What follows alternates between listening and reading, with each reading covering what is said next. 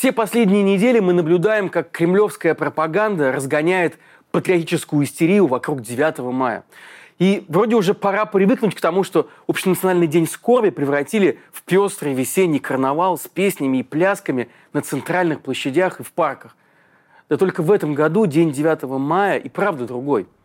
Для российской власти это повод еще раз предъявить народу нынешнюю войну с Украиной как продолжение той прежней, праведной и чистой.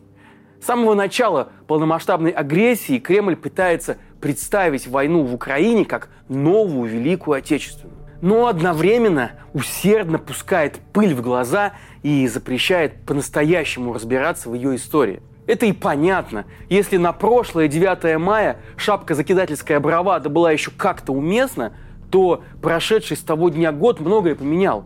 Как в раскладах на поле боя, так и в умах наших сограждан. А ведь параллели между двумя войнами действительно есть. Их больше, чем кажется. И если позволить людям во всем этом разбираться, то и выводы будут неутешительными, а настроение совсем не праздничным. Но нам кремлевские методички не закон. Так что сегодня мы разберемся в том, как мифы, сконструированные в прошлом веке, продолжают влиять на наши жизни сегодня, продолжают убивать. С вами Павел Коныгин, и это формат разбора на канале «Продолжение следует». И небольшой дисклеймер. Жулики, называющие себя Минюстом России, включили меня в список так называемых иноагентов. Рядом с Семеном Слепаковым, Дождем и Земфирой. Что ж, хорошая компания. Когда правда неудобна, власть преступников всеми силами пытается ее замолчать, заткнуть. Но мы с вами знаем, что у них ничего не получится. И правда все равно победит. Подписывайтесь на нас в Ютубе и Телеграме, чтобы не потеряться. Вместе мы не одиноки.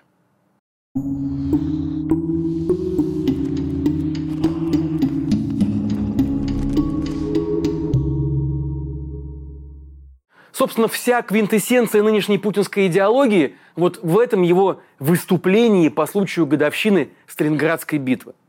Нам снова угрожают немецкими танками «Леопард», на борту которых кресты. Россия, как СССР, коллективный Запад с Украиной, как нацистская Германия. Ну а Путин, понятное дело, как Сталин. Победили тогда, победим и сейчас – еще каких-нибудь 10 лет назад президент Дмитрий Медведев сожалел, что Сталина нельзя привлечь к ответственности за войну со своим народом. Целый ряд руководителей советского государства, не только Иосиф Сталин, но и целый ряд других руководителей, безусловно, заслуживают самой жесткой оценки. Их невозможно привлечь к ответственности. Сейчас же рассуждать про ответственность руководителя за войну со своим народом уже нельзя – и говорить, сколько тысяч своих граждан убил за прошлый год Путин, тоже нельзя. Если назовешь точную цифру, посадят за разглашение гостайны о военных потерях. Если ошибешься, то за фейки про армию.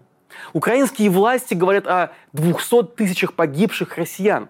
Европейские аналитики о 100 тысячах. Телеграм-канал «Горюшка», который агрегирует официальные сообщения о похоронах россиян, погибших на войне, насчитал их уже более 20 тысяч.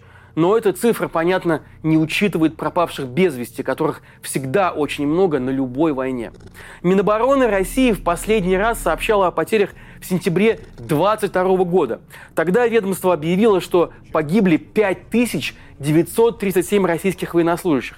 И с тех пор, а именно Тогда дела российской армии на фронте пошли совсем худо, и были бегство из Харькова и Херсона, военные хранят молчание. Но чему тут удивляться? У нас же косплей Великой Отечественной. Товарищ Сталин тоже не считал потери. После войны он заявил, что СССР потерял 7 миллионов человек. Однако на самом деле цифра была в 4 раза больше. Как окончательно установили уже во время перестройки, во время Великой Отечественной войны погибли около 26 миллионов человек – Казалось бы, зачем нужно было занижать потери? Ведь чем они выше, тем дороже и ценнее оказывается победа. Но, возможно, Сталину не хотелось выглядеть сильно хуже немецкого командования, которое отправило на тот свет как раз от 7 до 8,5 миллионов человек. Историки любят рассуждать о причинах первоначальных поражений Советского Союза в той войне.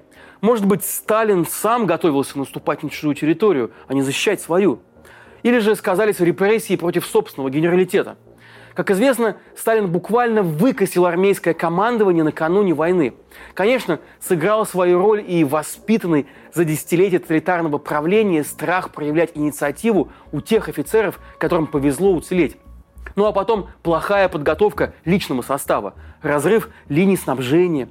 Причин можно назвать множество. Теперь мы легко можем представить себе, как это было.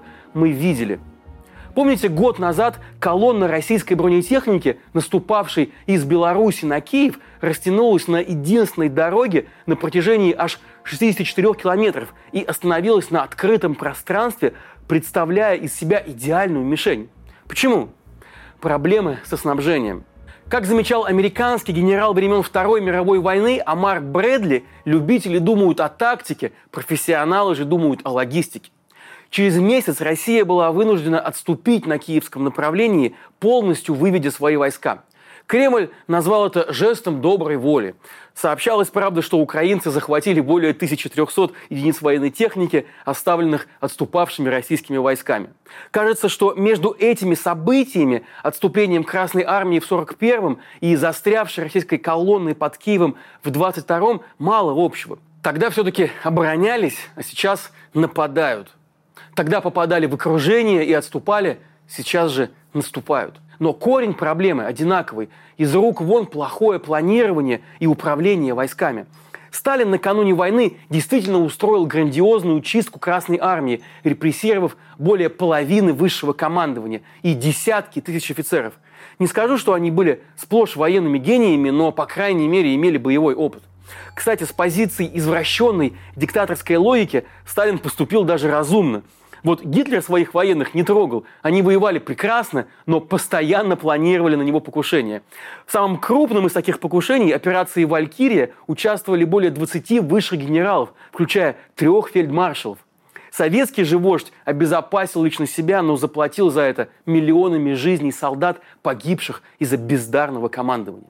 Режим Путина, по крайней мере, до 24 февраля был не столько кровавым, сколько коррупционным хорошим генералам взяться было просто неоткуда, потому что эти должности, как и все прочие, продаются или в крайнем случае достаются по дружбе. Откуда взялся, например, расхваленный всеми кремлевскими СМИ, а потом тихо слитый генерал Армагеддон Сергей Суровикин?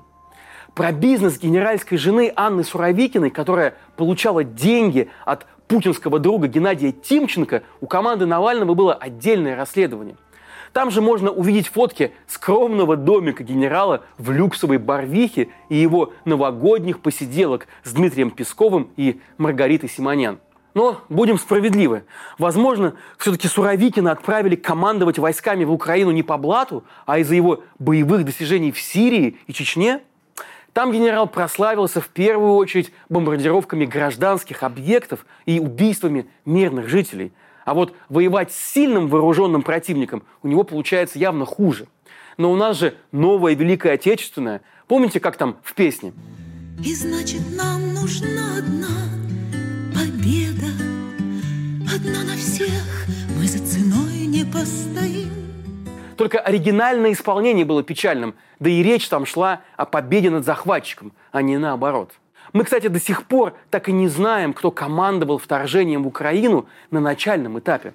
Возможно, это делал лично Владимир Путин. Как писала британская The Guardian со ссылкой на свои военные источники, Путин и начальник генштаба Герасимов принимают тактические решения на уровне, которые мы обычно доверяем полковникам.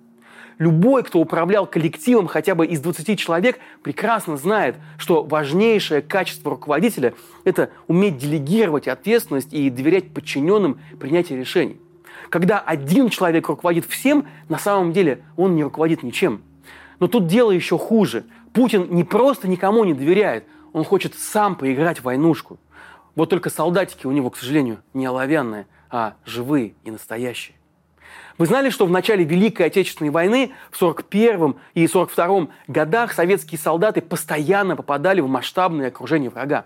Историки знают 10 крупнейших случаев, когда в плен сдавались сотни тысяч бойцов Красной Армии. В Киевском и Вяземском котле в каждом сложили оружие более 600 тысяч солдат. Немцам доставались и тысячи танков. Под Уманью, например, вермахт, имея 100 тысяч солдат и 200 танков, окружил и принудил к сдаче большую советскую группировку из 130 тысяч солдат и 380 танков. Вообще, если в котел попали довольно крупные силы, окружение для них далеко не конец. Немцы, например, продержались в Демьянском котле весь 42 год, а потом из него вышли. Фатальными для Красной Армии стали тотальное бегство командиров и некомпетентное управление из Москвы, что полностью дезорганизовало войска. 41 год, когда Красная Армия отступила до Москвы, можно сравнить с великим отступлением царской армии во время Первой мировой войны. Стартовые условия там были для России похуже. Если сталинская армия почти по многим видам вооружений численно и качественно превосходила гитлеровскую, то русская буквально воевала одними штыками – в ней царил, как тогда говорили, снарядный голод. На одну пушку могло приходиться по несколько снарядов в день, всего по несколько. И тем не менее, начав отступать, как и через 30 лет Красная Армия, из Польши и Западной Украины она удержалась на линии Минска. Более того, царским генералам удалось избежать серьезных окружений. Можно вспомнить и потери Первой мировой войны. Со стороны Германии погибло около двух миллионов солдат, но нужно учитывать, что наиболее кровопролитные бои для нее были на Западном фронте. С другой стороны Западного фронта потери англичан и французов составили около двух с половиной миллионов человек. Австро-Венгрия, воевавшая главным образом с Россией, потеряла полтора миллиона. Потери же самой России из-за начавшейся революции официально подсчитаны не были, но историки сходятся на цифре 2-2,5 миллиона солдат и около миллиона мирных граждан, умерших в основном от голода. Так что эта статистика тоже не в пользу военного гения товарища Сталина, чьи потери в 3-4 раза превысили немецкие. Одним из характерных эпизодов Великой Отечественной войны стал штурм Берлина. Жуков наступал на него в лоб через хорошо укрепленные Зиеловские высоты, где положил около 40 тысяч человек. Всего же за Берлин заплатили своими жизнями около 80 тысяч бойцов Красной Армии. На фоне 26 миллионов это кажется не такой уж большой цифрой. Но, во-первых, это на самом деле очень много, примерно как все население Анапы или Геленджика от мала до велика. А во-вторых, ведь эти люди пережили все годы войны и умерли накануне самой победы, уже мечтая о том, как завтра вернуться домой к своим женам и детям. В оправдание Сталину принято говорить, что нельзя было допустить занятия Берлина американцами.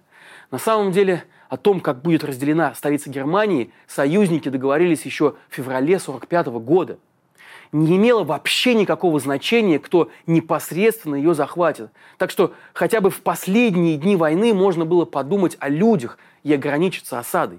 Но советские лидеры думали в первую очередь о личной славе и амбициях и не считали жизни людей. Сталин хотел поскорее войти в Берлин, а Жуков сделал это раньше маршала Конева, который наступал в обход с юга. До жизни ли тут простых солдат, когда на кону строчка в учебнике истории и престиж державы? Десятки тысяч людей гибли вообще ни за что. И, увы, это наши скрепы. Поэтому ведем новую войну по традициям старой. Для тех, кто угрожает нам, видимо, для них непонятна простая истина. Весь наш народ, все мы росли и с молоком матери впитали в себя традиции нашего народа поколение победителей, которые своим трудом, потом и кровью создали нашу страну и передали ее нам в наследство. Вдумайтесь, даже само понятие «Великая Отечественная война» – это конструкт, имеющий конкретную политическую цель. Его придумала и стала использовать советская пропаганда в июне 1941 года, и постепенно он вошел в обиход – Хотя, например, для Первой мировой войны мы в России никакого отдельного названия не употребляем. Ровно так же и во всем остальном мире эту войну называют Второй мировой. Фокус довольно прост. Если употреблять общепринятое название, то придется расширять ее хронологические рамки. Поскольку Вторая мировая началась за два года до нападения Гитлера на Советский Союз в 1939 году. И тогда получится, что СССР участвовал в ней с самого начала, но в союзе с Третьим Рейхом. Неприятная правда об этой войне состоит в том, что Сталин с Гитлером еще на старте были союзниками.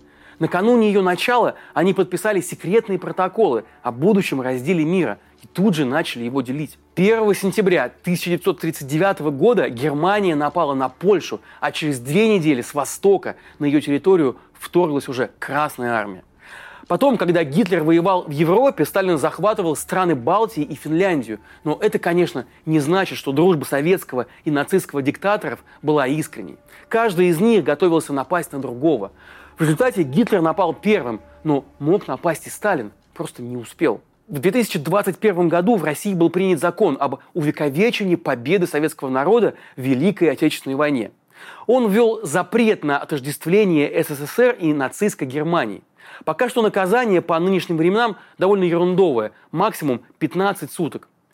Отождествлять запрещено не только с военной, но и политической точки зрения – также запрещено подвергать сомнению решающую роль Советского Союза в разгроме Гитлера и, цитата, «гуманитарный характер миссии СССР при освобождении Европы». И если в первом на самом деле никто из серьезных исследователей не сомневается, то называть насильственную советизацию и оккупацию Восточной Европы гуманитарной миссией как минимум смешно. Впрочем, скорее всего, именно так про нападение на Украину станут писать и в новых путинских учебниках истории. Так что подстраховались заранее. Кремль тщательно отфильтровывал правду о Второй мировой войне, подходящую для него от неподходящей, и сумел создать сусально-лубочный образ Великой Отечественной войны – много лет он вкладывал в него все свои пропагандистские ресурсы. Георгиевские ленточки, бессмертные полки, спасибо деду за победу, миллиарды на ура патриотические фильмы, где бездарные режиссеры распиливают гигантские бюджеты, военные парады и утренники в детских садах, куда детишки приходили в гимнастерках. И с этой точки зрения нападение на Украину стало логическим развитием культа Великой Отечественной войны – если в Украине, как и во всем мире, главным слоганом этого дня было «никогда снова», то в России говорили «можем повторить». Ну и вот повторили.